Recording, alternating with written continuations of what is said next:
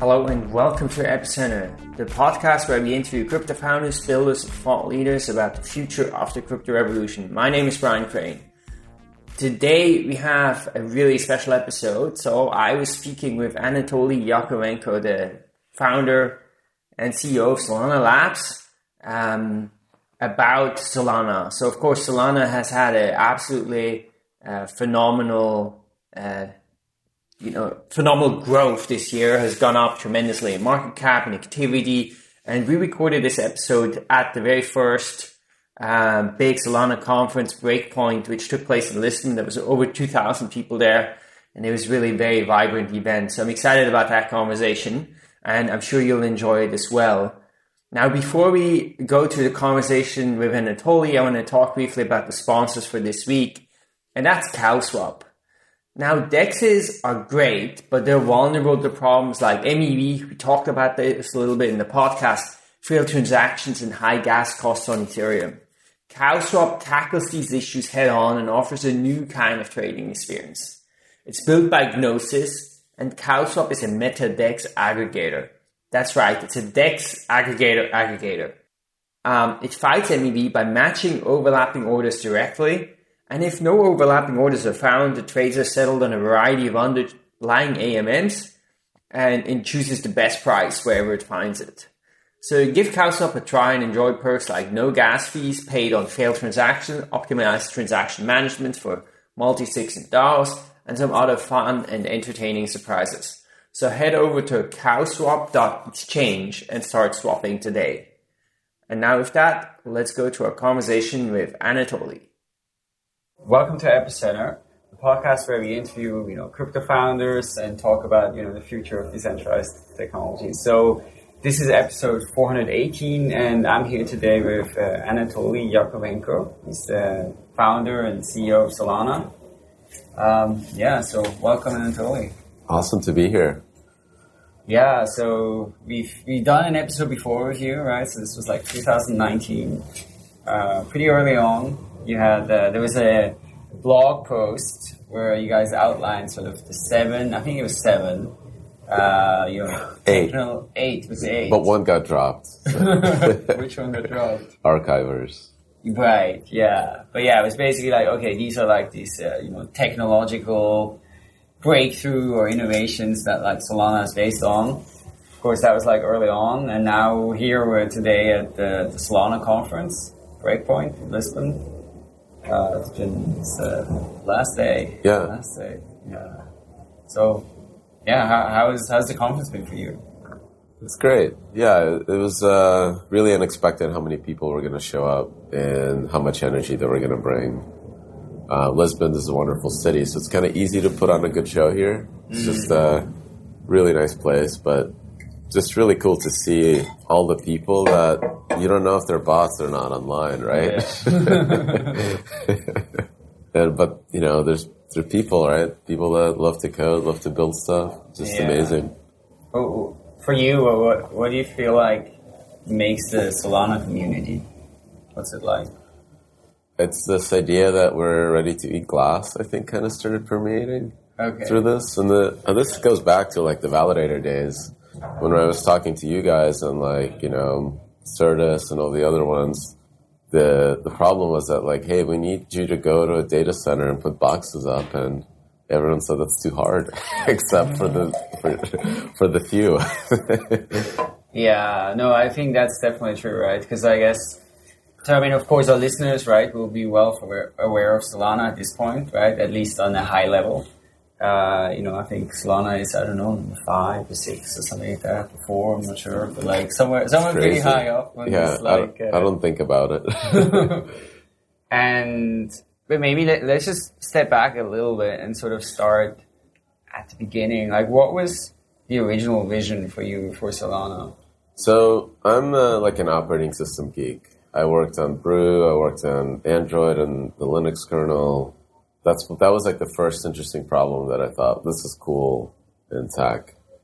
Um, I don't know why I thought it was cool. It's kind of like a boring thing, right? You have hardware and you're just writing a little shim on top to abstract the hardware to make it easy for devs. But there's so many constant trade offs that you're dealing with that it's kind of a nerd's night, right? It's a rabbit hole. How do you build the fastest possible system call and things like that become kind of interesting challenges. So when I started Solana, you know, I called a bunch of my friends from Qualcomm. I was like, okay, this is a, a new operating system, a new platform. There's going to be applications. We don't know what they look like, but there's stuff running on Ethereum. We think that's like, it was super early days. Uh, 2017, 2018, just there was an idea of smart contracts, but mm. there were no NFTs yet. Wallets barely worked. mm. um, and um, yeah, it was just this kind of, you know, let's build another OS, but now with a different set of challenges. And so maybe talk a little bit about this idea of like Solana as an operating system. Like, yeah, the the thing that got me excited that I thought that I could make a, a difference was that I never thought sharding was a viable option. So again, I, I, the reason the design is the way it is is because it's what I'm good at. but I also think that it's the best design, all things considered. And the if you don't have sharding, you have one constrained environment. Like there's only one of these computers, then you're dealing with effectively an embedded system. And that's where you have constrained hardware and I'm good at finding those, you know, local minimums where you can squeeze the most performance out of out of a fixed set of, you know, you know, memory, silicon, cores, whatever. So once you once you constrain it to like you only have this much, that's all you're gonna get. How do you squeeze everything out? That's that's kind of the, the problem that I'm good at. And that was to me kind of the challenge. So the design and everything else that followed really tried to uh, optimize for let's build the fastest possible OS given the hardware as it is today and where it's going, which was and still is CUDA cores, single instruction, multiple data, these massively parallel, you know, systems where you have, you know, kind of a constraint like, you know, programming a GPU or AVX is different than writing a bunch of code that does whatever it wants. So you're mm. you're already dealing with a little box, you know. yeah. So how do you how do you make that little box the fundamental core part of the platform, the developers target? Right, because like I think that was yeah, that was always where Solana was kind of unique, right? Where you had uh, all of the other projects, you know, from like Ethereum, Near, you know, many others were all focused on on somehow okay we have this one blockchain now it's getting full we gotta like paralyze it or like you know we've gotta yeah. shard it and then we have the system that's how it scales right? And you, you went the other way. I think still so the, the reason for that was i looked at the data sheet of you know computers at the time and just google on the internet okay what how much how, how fast can you do a signature verification? How much of those can you do on a gpu how fast can you move memory mm-hmm. from the network card to the GPU to do these operations? And they just kind of like laid it out. And it looked like that with hardware, you know, in 2017, 2018, not super expensive hardware, just off the shelf stuff that you could find, you know, at, at Fry's or Amazon, you could get to, you could saturate one gigabit, which was roughly 700,000 TPS or 500 thousand TPS if the messages are 256 bytes. Mm. So can you can you build software that like gets out of the way of the hardware so you can actually take in that many messages, figure out where the signatures are, move all the data to the GPU, run all the signature verification, go fetch all the contract state, go figure out which programs you want to call, execute them, then dump the state transitions back into you know whatever disk or storage. In theory, on the data sheet, you can do that. In practice, it's really, really hard because the operating system you're running on, well, it has a scheduler and it decides when stuff goes. Uh, you have like caches that are not uniform. You take a lock on one thing and it stalls like a thousand other things, and then it becomes that's the that kind of like meat and potatoes problem where you're just looking at Grafana metrics and benchmarks and heat maps. yeah. that, that's that was my bread and butter for a decade. So that that's where I thought that I could have an edge. And so, if you look at it today, what are the bottlenecks? It is like um, if you take a modern system, I think you guys ran some benchmarks, but uh, there's other validators like uh, Mbuzzer and like a bunch of folks in the community that they just spin up whatever the latest and greatest they can get. And on modern like EPYCs with you know I think 128 cores or plus, without going to GPUs, you can break 200,000 TPS in a single system. So that's just this runtime, fetch a transaction from a Linux kernel UDP buffer, do signature verification, go find some state, do a change in that state, and write it back. Mm. But all the states are parallelizable. They're, they never touch each other. So in the most kind of trivial, you know, flip one bit on chain, right? Yeah. flip as many bits in parallel as you can atomically. Uh, you can scale it up without going to GPUs to about 200,000. And maybe with GPUs, maybe 250, because the bottleneck is no longer signature verification. It's um, memory, network cards, I/O latency. You're dealing with um, very small packets, which is a huge pain in the butt. Hardware doesn't like small things; it likes give me one giant chunk of stuff.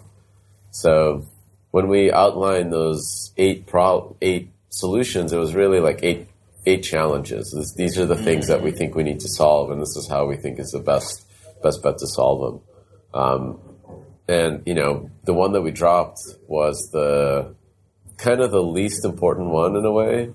Uh, it was storing the entire history of the ledger because of uh, you saw Filecoin and Arweave and a bunch of other folks solve that problem, and you now have robust networks that can do persistent storage forever of, mm. of history.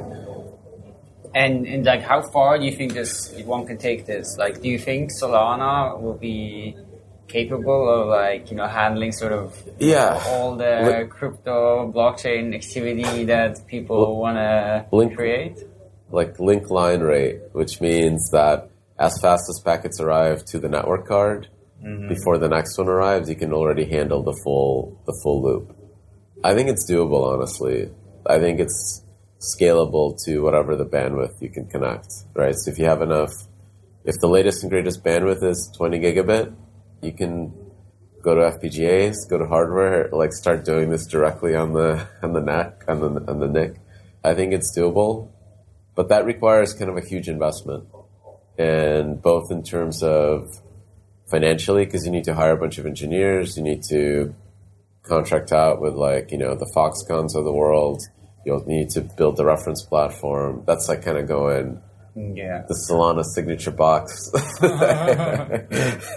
so that means also like validators running like very different setups and very different hardware and it would be yeah. This is kind of going to the what I think will probably be the eventual future of this stuff if there is such a thing as um, global price discovery engine like what is blockchain for? I think it's for running markets, right, and, and tracking ownership.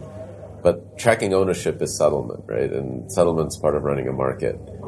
So if you have one giant global, you know, state machine for running all of the world's markets for, you know, from NFTs inside Star Atlas to, you know, BTC, USDT, or whatever the most liquid pair is, every every market in the world, all on the same thing it really feels like it should be optimized to whatever the physics allow.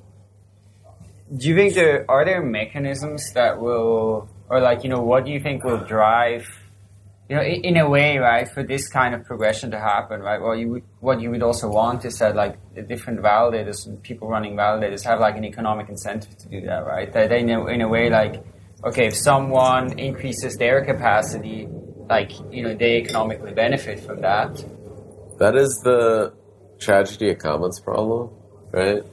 I honestly think it's overstated. Just being here, right, at this conference and the people you meet, that's the vast supermajority of the validators, and they just want to like they want to see the whole thing succeed. Sure, definitely. but the number of people taking advantage of the tragedy of commons problem in a open decentralized network in an open source community, right? It's like the people that you know complain about the Linux bugs, but never never try to fix them or never try to help the dev debug them. It's a small number. They just get they just get filtered out. It's like, yeah. why, why would you be doing this, right? There's, there's plenty other ways to make money. Like, you're doing this because you have some passion, something that is like, okay, we're going to decentralize the world. yeah, sure, I agree with that, right? But for still, now, for but now. still, you will need to like put a lot of investment into that, right? To... For sure, but it's not like too hard, right? It's just you know the opening ceremony. I talked about decentralization, the importance of the behavior change to maximize censorship resistance. It's not a mm. technology problem. It's a really like a community like needs to be aware that it's important. Yeah, you mentioned a lot the idea of censorship resistance. I'm curious, like, what kind of censorship are you most afraid of? It's actually not that I'm most afraid of. It's the one that I want to, that I feel like will provide the most benefit. So, like Bitcoin, right, is censorship resistant, but it doesn't guarantee when. And that is actually true about any system, any BFT system, right? You send a message, Solana like goes into fork death because there's a denial of service and BGP routers get screwed up and the network can't come to finality, right? Is the network censorship resistant or is it being censored? Well, if in 24 hours the validators figure out how to reroute around that failure and continue, right, from the last point of finality, and then your message gets accepted, then it got accepted just within 24 hours and not 400 milliseconds. so the network is, no matter what, censorship resistant as long as there's at least one validator that's out there with a valid copy of the ledger that they can tell everybody, hey, look, this is the this is the valid copy. You can all run your tools locally to verify it. Everybody sign this thing, right? So, in that sense, if you don't put a time constraint on it, it's censorship resistant. But what people want for the benefit of actually using this stuff in practice is they want those guarantees within a very small amount of time because when I like click a button, you know, an audience that says I like this song, I don't want to wait 24 hours. right. I don't want to pay an arbitrary amount. I don't want to pay an unknown amount of money to get that thing uh, accepted, right? I want to pay a very small amount of money and have that be confirmed in a very short amount of time. So when you constrain that, then it becomes an embedded systems problem, which is fun. I, yeah, I mean, of course, that definitely makes sense. Like, of course, yeah, you wanna, I want to be able to send a transaction. I want it to be confirmed, like, you know, pretty much as fast as it can, as possible, cheap. You know, I think Solana actually does that today, does it well, but that doesn't. But censorship is, I mean, I guess what what could censorship be, right? I mean, of course, you could have like maybe governments trying to kind of like crack down on blockchain networks and like. So as long as right? as long as there's one copy, right? Right. This is why when you look at like the validators app, Brian and all these other folks, they're like, okay, well, what are the data centers? What are the ASNs? Let's map this out and let's track where stake weight's concentrated, and then let's go talk to those people and get them to decentralize it more and you see that process run in the community and people are like it, given the information everybody's making like the right decision. They're like okay my nodes are all in hetzner let's move them out. All we have to do is just tell people hey look there's too many nodes in hetzner. Yeah. It's it's a it could like cause the network to stall right if hetzner has a fire Right. And people just did it on their so own. That, that, so I agree with that, right? So of course, there's definitely like a risk, right, around like geographic concentration right. of nodes, or maybe if you have like a few validators that have like you know a very large amount of stake, and then like maybe there's some right. sort of uh, although even there, right, you have today I think like 19 validators, right, that are like the super minority. So but like um, the censorship thing feels like a different so that is question that, to me. So know? to me, that it's the same question because you're kind of looking at the Nakamoto coefficient. Yeah. So you take some parameter, data centers or ASNs, and then you start uh, assigning, given whatever it is, data centers, ASNs, you know, um, geographic like you know jurisdictions. Where's the concentration of stake and node? Yeah and then you identify that bottleneck that's above whatever threshold you don't like 33% or 15 or 5% and then you go talk to those people like hey look this this is like a worrisome thing. Can you guys move your nodes? And people will do it. That's the cool part. Um, but that that again the reason why you want to do that is because that has impact on real time censorship resistance. Like i don't want to i don't want to have this like guarantee that if if I send a message and that's the thing that fails, right? The Am- Amazon ASN goes down. Yeah. That now I have to wait maybe 24 hours before that message is accepted. What I want is when I send a message within 400 milliseconds and for a fraction of a cent, it always gets accepted. Yeah, yeah. I mean, to me, that feels like sort of around the resilience of the network, right? A lot. But it's the same thing, right? It's just uh, like you start going to objectively measurable parameters. What is what can we? What's objectively measurable? Like Yeah. any any one of those things, you can then decide this is what we're looking at. We think the failure rate is X. Then we need to go and make sure that there's at least you know y number of uh, these things before the network has to go through this like recovery procedure. What do you think are the biggest challenges ahead for Solana? I mean, realistically, the going to like link line rates being unbounded by the software, right, by the implementation, it's, it's a really hard problem. It's like a really hard engineering problem. Um, so that that's kind of the biggest challenge. It seems like the Solana's fast, right? Right. Cheap and fast, but there's 300 million cryptocurrency holders out there. That's the latest number I saw.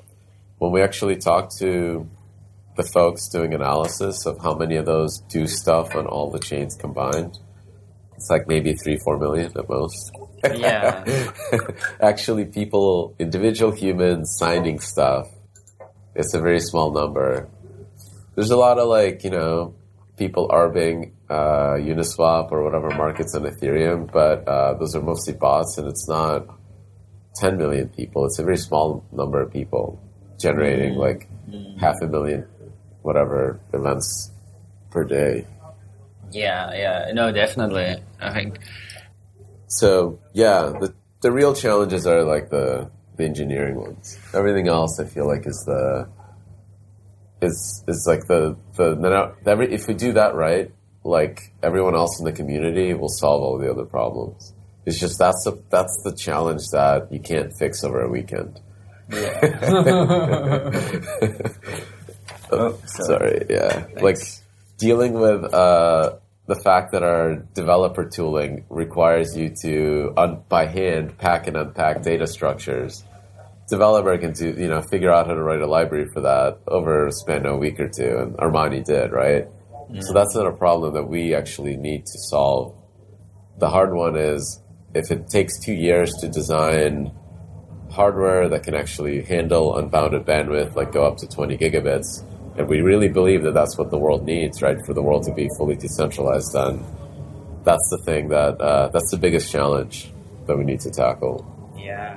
One thing I'm also curious about, because I feel like it's a it's a topic that's like discussed a lot in some other kind of crypto communities, and I think it's like less so in Solana. Is like the topic of governance. And I'm curious, like, what do you, how do you think Solana governance should work? I mean, maybe today, but also in the long term. Yeah, like I think I'm I'm like a I think it should have like a very clear constrained mission that makes sense. And then the only thing that the governance is doing is, hey, are you executing on this mission or not? Like it's more just like a back back check on the on the work that's being done. And like uh, because if you have a like it's almost like a con- constitutional di- di- dictatorship or whatever, right? It- you gotta like you gotta pick what you're gonna do, right? And that's that's the thing that's the most important. And then you invest in it over a long period of time, and it's not open to question like whether you change the mission. It's that are you like screwing up on execution or not? Hmm. And making that big bet is the is the hard part, and. Uh, the bet that everyone is making, I think, internally at labs, the foundation, and for the vast majority, I think, for basically everyone that I've ever talked to, is that that real time censorship resistance piece. That's an important thing, and we should we should basically do whatever we can to maximize it. Okay, uh, but then like let's say there are like different interpretations, different visions, Yeah. differences that arise. Like, do you feel like So, so like inflation was a great example. yeah, what is the optimum rate for inflation? Nobody knows, right? Yeah. uh, and does it impact censorship resistance? Well, if you don't have it, it does. If you have too much of it, it does. But that's again like a very wide decision thing. Yeah. And within the community, there was a proposal process. Everybody that wanted to submitted a PR that said it should be X. They tried to defend their reasoning for it. Uh, there were people that wanted to not have inflation at all. There was a forum post on this, and then there was a validator effectively vote, and that's where it got. Right? So that, that kind of like, how do we pick a parameter, right? Like, that's, that, that feels like, again, like a thing that you can ask the community and have it figure it out, Mm. go through that process. But do you feel like there will be a need at some point for like sort of a, a explicit on-chain governance system, or like you prefer that kind of thing to happen? Uh, well, I mean, validators are always an explicit on-chain governance. For them to take an upgrade, for them to mm. sign a feature up, a feature upgrade, right, mm. is a explicit thing. Um, Because they're signing those messages with their validator keys. Sure, that's true. Yeah. Now, of course, validators have that role with upgrades. That's true. Yeah. yeah. so, but like for layer one, that is the layer where anything important with regards to governance happens. Is at the mm. validator side. Mm. I don't think you can escape it. Yeah, I don't, I don't think you can like push it up. I mean, it's interesting that Cosmos kind of did that, and there's like a pass-through mechanism to the stakeholders. Yeah, you, you can, of course, you can never escape that, right? That's always there. I think that's true, right? I mean, I guess maybe Tezos was the one that were in, like furthest sort of trying to do that, right, with these au- automated upgrades, but still, right? Like a validator can always fork the software and Yeah. like run something different. So to Um, me, to me, it always felt like that's the heartbeat, the validator Yeah. community. Those are the people actually running it. They have the most understanding of the day to day, and that's Mm. almost like you gotta convince them to do anything. Yeah. if you fail to convince them, you're doing something wrong, right? Maybe you can talk a bit, a bit about. Uh, well, I'm curious about MEV. Like, what, so this has become like a big topic on Ethereum. I guess most importantly, where and maybe for listeners who are like not too familiar with it, basically it revolves around the ability of miners to like to decide on the order of transactions, and then there's like economic value in that. Like, for example, Yeah. there's like an arbitrage opportunity, and then uh, someone can can uh, uh, you know kind of So- do the arbitrage, make some money, and then of course, like if you can decide like who who puts, which transaction does that, that there's value in that. So Solana's blockchain and Nasdaq speed, and we never thought of MEV. no, I'm just kidding. yeah, I mean, uh, so I always thought that, that that was actually the feature for for blockchain. This is how they should work. They should have MEV, Yeah. and if you come from that perspective, it means that you need to maximize the um, almost the market for it, like maximize the competition for MEV. Um, so how you do that is you reduce the block times to as smallest amount possible. So we're at 400 milliseconds, and you have a leader scheduled four times in a row. So imagine it's 200 milliseconds, and the, you have a switch in every block from one leader to the next. And Solana is actually designed where you can have more than one leader assigned to the same slot, producing the same block if you look at the white paper, I don't know if people got it. There's this thing where you kind of mix the things and you can then tell the relative time of events. Um, it's a B minus white paper, I get it. but all the ideas are there. so if you have multiple block producers now in that 200 milliseconds, me as a trader, I'm willing to wait, you know, two seconds and I want to maximize the number of bids that I see from the validators. The real time guarantees in Solana is that if I'm a validator and I'm assigned slot 10, then I'm guaranteed to be able to transmit a block in slot 10.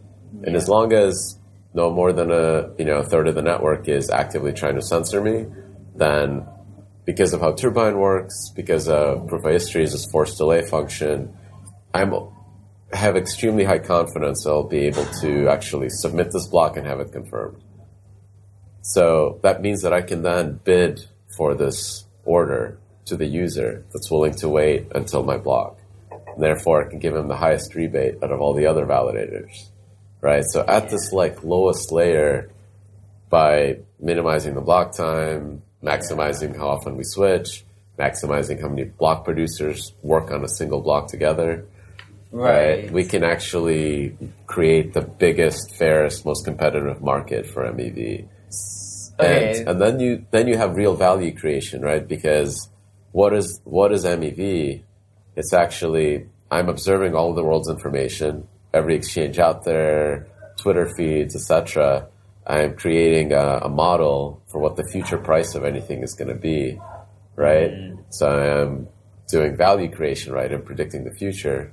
Then I'm betting, you know, bidding for order flow. Hey, users, I have the best model predictor. This is what I think the fairest price is going to be, right? By the time you submit your order, give me your orders. I'll give you the biggest kickback.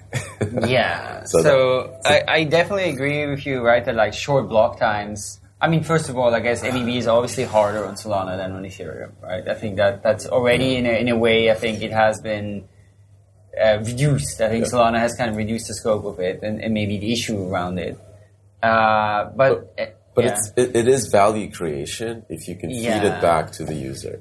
yeah, Because you are effectively trying to predict the future, right? Yeah, right. Yeah, and and yeah, I think in, in a way you will see it feeding back to users, right? Because I mean, first of all, right, if validators uh, make more money with that, then it's also something where they can, for example, say, oh, like you know, we don't Buy more hardware, right? We Yeah. let's reduce fees. exactly, reduce fees, right? Exactly, right? Or maybe have any negative fees, you know? Which is what I mean by rebates, right? And Yeah. you can you can do it via like a global negative fee rate, right? If, if you want to socialize it, or you can do it a competitive way. And I think the com- competition is actually a pretty good approach because you know, like folks like Susquehanna, like Jump, they have their own models, right? This is where they differentiate, and this is where they compete. And I think, you know, in a perfect world, they're the ones that are like running alongside. They, they give validators some software. Hey, run our models, Yeah. and, uh, and and like send those prices to the users and, and get you know everybody get everybody wins basically. And so, I mean, if you look at least sort of the debate around MEV and Ethereum, right, there's also different types of MEV that people think of differently. Like in particular, you know, like let's say there's the example of arbitrage. So you Yeah. have like exchange A, exchange B, and the prices are different, and someone can make money by like bringing them in equilibrium. I think that's like unequivocally a good thing, right? Yeah. Because I, as a user, then can be basically say, I can just trade on whatever AMM. I don't have to worry about it Yeah. because the prices Yeah. should be the same, right? So that I think that's clearly a great thing.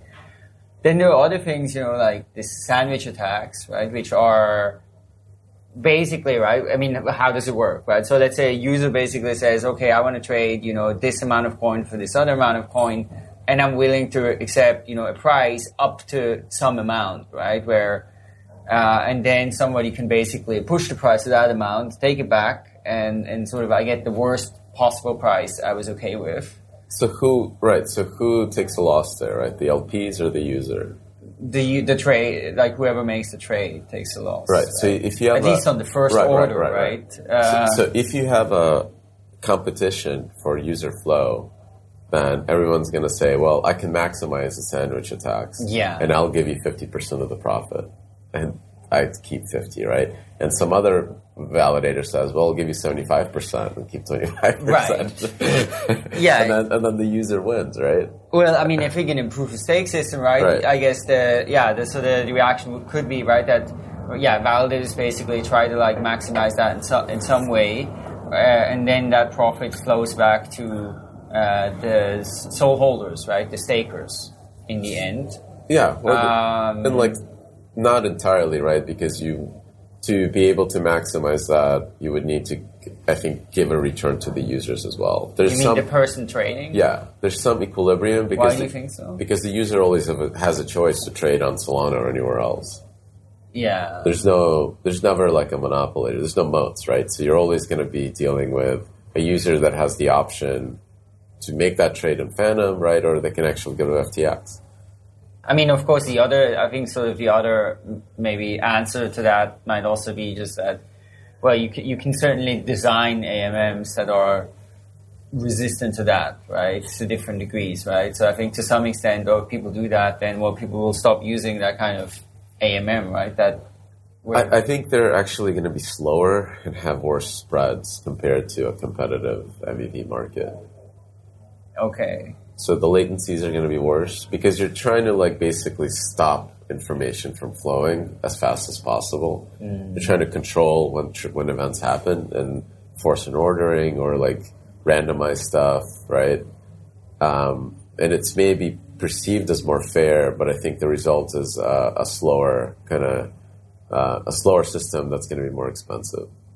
Right. So your take is like, okay, should be exploited to the maximum, and then return to the user, right? To the to the stakeholders, whoever, right? I was just thinking, like practically, uh, I wonder how that actually flows back uh, to who to the user. Well, like uh, what I imagine, and none of this works yet, is that at the wallet itself, right? You could have a button that says wait X, sec- X seconds to get Y Y kickback for your trade. Yeah. Yeah. And maybe you always say fastest, right? Like there is like get fastest, cheapest, whatever, slowest gas meter. Yeah. And how much you pay, right? In this case, it's how much you want back. right. So wallet could basically say, okay, we are gonna kind of like you know sell the transaction, yeah. right? And then uh, MEV is taken from that, and then some of that goes back to the to the wallet, and then they can distribute yeah. that to the users. Yeah yeah, I think it's going to be very interesting to see all of this. Yeah, uh, there's so many pieces there. It's such a yeah. That is like a whole financial system just for trading pictures of, of dogs. Yeah. Cats, the entire world's financial system is going to sit on top of a collection of, uh, of monkey NFTs. So. Yeah, yeah. But that, in a way, is kind of the amazing thing, though, about like what's kind of happening in crypto is that, that you have these like speculative markets around yeah. everything, and then people like optimize things, you know, to to yeah make it more efficient, make more money or something like that, and then I think it drives forward all of the technology along. Yeah. So this is where like you know if we do the really hard stuff, make this as close to physics as possible, then all this stuff becomes more efficient, mm. and more value can be returned to the world. And this has kind of been my my main focus and my biggest gripe with um, this idea of ultrasound money is that that meme is not is not maximizing the amount of value returned to the users. It's not minimizing the value extraction. Like the, these networks, Vitalik's idea was that this is a public good, right? Right. This is a public, open to the world's like infrastructure. It should be minimally extractive, right? Mm-hmm. It should minimize the amount of value it takes. So to be as close to the physics, the you know maximum capacity, cheapest cost. Yeah. And, nothing else matters. No, no other memes. Doesn't matter if it's ultrasound, you know, money or not, or it's store of value. It's like, is it actually generating like a positive net sum good for the world, and is it taking the least amount of, of value to do so? Yeah. Yeah, I mean, it is interesting, you know, how there has been, I think, a sort of shift in the Ethereum narrative where it was Ether was thought of you know, as gas, right, in the beginning, right? It's just, okay, it's just to pay for transactions, right? And then I think there definitely has been a sort of shift towards uh, even even this EIP 1559, right, with like burning the fees. Because people are willing to pay for that. Now, I think they've been doing it for so long that maybe the mindset has shifted that it's acceptable. Like in my mind as an engineer, like, no, this is wrong. the system is wrong. Mm-hmm. we yeah. gotta like throw it all away if that's what it's gonna end up. I mean, I think today, right, Ethereum is just unusable, right? I mean, this is it's crazy that you have like hundreds of dollars of yeah. you have to pay for a transaction, right? So that's it actually becomes kind of what Bitcoin, actually even Bitcoin's cheaper now, right? Yeah. Bitcoin you can send, can send pretty easily now, but I think always uh, one of the ways that uh, Bitcoiners were sort of dealing with, okay, the system's really not scaling and it's clearly not going to scale unless like you, you radically change something. Was like, okay, but then it becomes this kind of settlement layer and Bitcoin transactions can be very expensive and you have like layer two and things and everyone can kind of hold Bitcoin even if they don't directly do so. And now I feel store, like store value is like at least some something you can look at and be like, okay, I don't really care about how long it takes for my transaction to settle, Yeah. right? As long as within some like two weeks it does, right? So within two weeks, I could find a cheap enough time to do so. So, so what are your thoughts on like roll-ups and the, the kind of Ethereum scaling direction? They're not as uh, they don't so they don't optimize the censorship resistance piece, right? They actually just reduce they batch stuff, so there's some batching optimizations. Uh, so they may reduce some costs to users, but the majority of those costs are simply because EVM is too inefficient to execute, right? So you, if you get rid of EVM execution, that's what effectively a rollup does, right? Is it delays executing EVM until um, like you need to run a fraud proof. But if you don't use EVM, you use like BPF, x86, any other like efficient virtual machine. Um, it's not a. There's no real savings there. So you say it doesn't reduce censorship resistance because, or Okay. it doesn't maximize for censorship resistance because, um, It only optimizes this one thing that's extremely slow that you don't need to do anyways. And uh, if you, let's say you reduce fees to users, but you still have this settlement layer that extremely expensive to use. Mm. So that thing, let's say that thing is generating eighty million dollars a day in revenue. Mm. Is that is it providing censorship resistant decentralization at the cost of eighty million dollars a day? No, it's not. If you look add up all the costs of running an Ethereum node and add up all the nodes and how it's sliced, right, in terms of uh, censorship resistance, like real time, it's uh, I think like four thousand x off. you mean that the, The, fees collected, right, by are much higher than the, the cost to run so. So it is not a minimally extractive public good, right? It is a thing that is has like captive markets for the services it's providing, and it's actually kind of like squeezing. Yeah. And right. You could, you know, reduce some of those costs to users, and even if you, you can, that allows you to increase the number of users that will use the system. Mm. But it's still not a efficient system for the value it's creating for the world.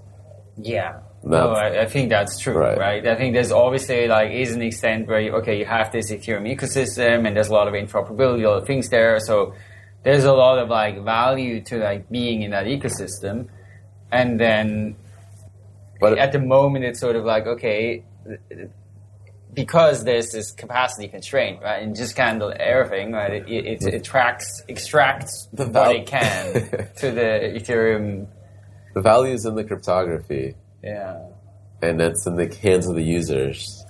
And a user that is holding a BAT token that now holds it from a SEC P256K1 key in MetaMask and a Ed25519 key in Phantom for the same token. They're still part of that BAT community that likes Brave. Yeah, yeah. So that just you know got uh, that token went through wormhole, right? There's some risk there to use a, a bridge always, but uh, you can analyze that risk, you can minimize it, and now you've reduced significantly reduced fees, and now you can kind of minimizing the amount of value that the network itself extracts from that community. Do you think it's essential, or do you think? Yeah, I, I wonder to what extent is it just is just a crucial thing that you sort of stay ahead, that sort of the the network, you know, throughput or the capacity of the network stays uh, ahead of the actual load by like a, Yeah. a big enough factor. Yeah, because you're like kind of like uh, costs go up when there's like a burst. Really, like most things, like what any kind of web scale system, you're paying usually for the worst case mm. because you have like a rush, right? And you don't want to be able to handle it. So just like in those systems, you're typically going to have to be way over capacity to handle a extremely high spike. Mm. And when you get that spike, persistently, that's when fees need to go up to force whatever is effectively spamming the network to back off. Yeah. Well, let's talk a bit about sort of, you know, we are still at, you, you were saying before, right? I think, okay, you were saying maybe 300 million accounts, crypto accounts, No, like to- 4 total million holders. users. Total yeah, holders, total holders. right? So like pets.com stockholders, Yeah. 300 million actual users of pets.com, you know, Twelve. three. Yeah. yeah, yeah. Um, so where do you think we are in terms of like mainstream adoption? Do you think we are going to see the kind of like Web two applications? Uh, yeah, on like what time frame do you think those are? If if next year we were looking at like Phantom adding a million users a month, that would feel like it seems real, right? That would, that seems possible. Yeah, Even a million a week, it's like seems possible. But that would be like, oh man, we're this is it. we've we've we've hit real world adoption. um, yeah, that that's kind of like I don't know when that happens. Could be next year. Could be two three years from now. It's hard to say, right? yeah, yeah. Um, Next year feels just as likely as two years or three years. I mean, probably a lot depends on the market, right? Because if, if things go up, then interest just goes up so much. I, I guess there's two things, maybe, right? Like, I think the crypto market is like a huge factor. Yeah. It just drives so much interest. And then maybe another thing is like, okay, people are actually putting out applications that are just really great and they're unique because they leverage crypto. And then people just want to use the application. They don't care about Yep. the market and the prices, and then they kind of switch that way. So what we see now, I guess, that's different in the in this cycle is that you're not investing in ideas or white papers. It's in in like actual products. Mm-hmm. You almost don't even. I haven't read any white papers the la- in like the last six months. It's like give me the MVP that works, and I kind of look at it, the design, the UX, and sure, there's like some innovation around the risk engine or the the thing that the you know the new fancy DeFi market or whatever, right? Uh, and I almost don't care. that part is like not as important as this. There's like good UX, and if it feels like humans are going to use it. Yeah. So the the thing that makes me sort of like pause a little bit here is because I remember, you know, in 2013 there was this bull market, and then we had 2017, 18 this bull market, and personally, like in each of those past bull markets, I was pretty convinced that like that's it's one. it. There's like mainstream adoption's coming, right? Because it's obvious that this is like But- going to be superior in so many ways, and that like oh people understand that they're like adopt it, and why would that ever stop, right? Like why would it stop until it's actually like there? And then of course, kind of did in both times. So I'm, I'm wondering, is it is it the same now? Is it also like okay, we have we in this bubble have this idea. Because, because it's obviously in the end it's going to happen, right? Yeah. In the end, you know, it's all going to be on crypto and like. You so don't think like, this is the one? I I don't know. you think it's the one? yeah, I, yeah, I think so. Yeah. And yeah, it's kind of scary. So you think that it's it's like full? it's not gonna like be easy because you still need to build applications. You need to like iterate on the parts where you see drop off that users like lose interest, Yeah. right? And you need to build really good applications that people want to use that have some some true like reason to be cryptographic, right? To have cryptography, Yeah. not just like we stuck crypto inside, you know, Facebook. Yeah. like it has to like actually have meaningful reason, right? Um, and that's that's when I think you start seeing it. yeah. Yeah. And I think if you think uh, if you look at you know what happened in these past bear markets, right? You had you had a big crash in price. And you also had the crash in. I mean, one was like confidence in the thing, right? There was Yeah. uh, many people who were like, "We think this is going to happen," and it was like, "Oh, I guess it's not going to happen after all." Yeah. So I think there was that, and then I think there was also like a decrease in activity, right? Because like funding dried up and activity dried up, and a bunch of people went elsewhere. A lot And of funds just died. Yeah, a lot of funds, companies died, right? So I guess I mean, obviously the volatility is here and, and is here to stay at least for a while, right? So I think we we're going to see the big crashes. But I guess the question is, does that actually slow down anything, or is it still going to be that like in terms of you know people building applications and usage? And because right now there's so much capital here, right? So there was like a run, right, from '93 till 2001 on the internet. Yeah. And this is where I think well, this is the one. It's going to be eight years of craziness, and then and then right exuberance, and then. So where do you think we are on this 93 to 2000? Well, if it's three, if, if it's three million users, then it's like 93, 94. Yeah, yeah. yeah, which is wild. Yeah. Yeah, I don't know. Anything else we can talk about? Ah, man. I think a lot of your listeners went through the bear market and were Yeah. building with us in the trenches. Um, I think that's what actually will get you, will, will cause the, the super cycle. Yeah. Is the is the people building that have been through the other ones that are like, okay, well, this is fun, right? I'm actually seeing traction. I'm not going to stop. yeah. yeah, I mean that's that's the other thing, right? If you think back to 2017, 18, right? There was the, all of this exuberance, and there was a lot of things you were like, is it like too much exuberance Yeah. and stuff like that? And now there's there's definitely similarities, right? You can definitely see a lot of that stuff too. But at the same time, right? If you think of like the that that transition to go from like three million users to like three billion users, well, there is going to be that exuberance, right? Like that is just going to be part of it. It doesn't mean it's like a bubble that's going to end. It's end. only a thousand right? X. Yeah. But it actually is not a lot. it's yeah. if you look at how fast smartphones like grew from nothing to billions of users, it took Mm. about a year. like, Yeah. like a like baby two. Yeah. cool. Well, thanks so much, Anatoly. It was uh, you know great catching up, and uh, yeah, I mean, I'm excited to like continue on this like Likewise. journey with crypto and, and Solana in particular. Likewise, Yeah. man. Cool. All right. Thanks so much. Thank you for joining us on this week's episode. We release new episodes every week. You can find and subscribe to the show on iTunes, Spotify, YouTube, SoundCloud, or wherever you listen to podcasts. And if you have a Google Home or Alexa device, you can tell it to listen to the latest episode of the Epicenter podcast. Go to epicenter.tv slash subscribe for a full list of places where you can watch and listen. And while you're there, be sure to sign up for the newsletter so you get new episodes in your inbox as they're released. If you want to interact with us, guests, or other podcast listeners, you can follow us on Twitter. And please leave us a review on iTunes. It helps people find the show, and we're always happy to read them. So thanks so much, and we look forward to being back next week.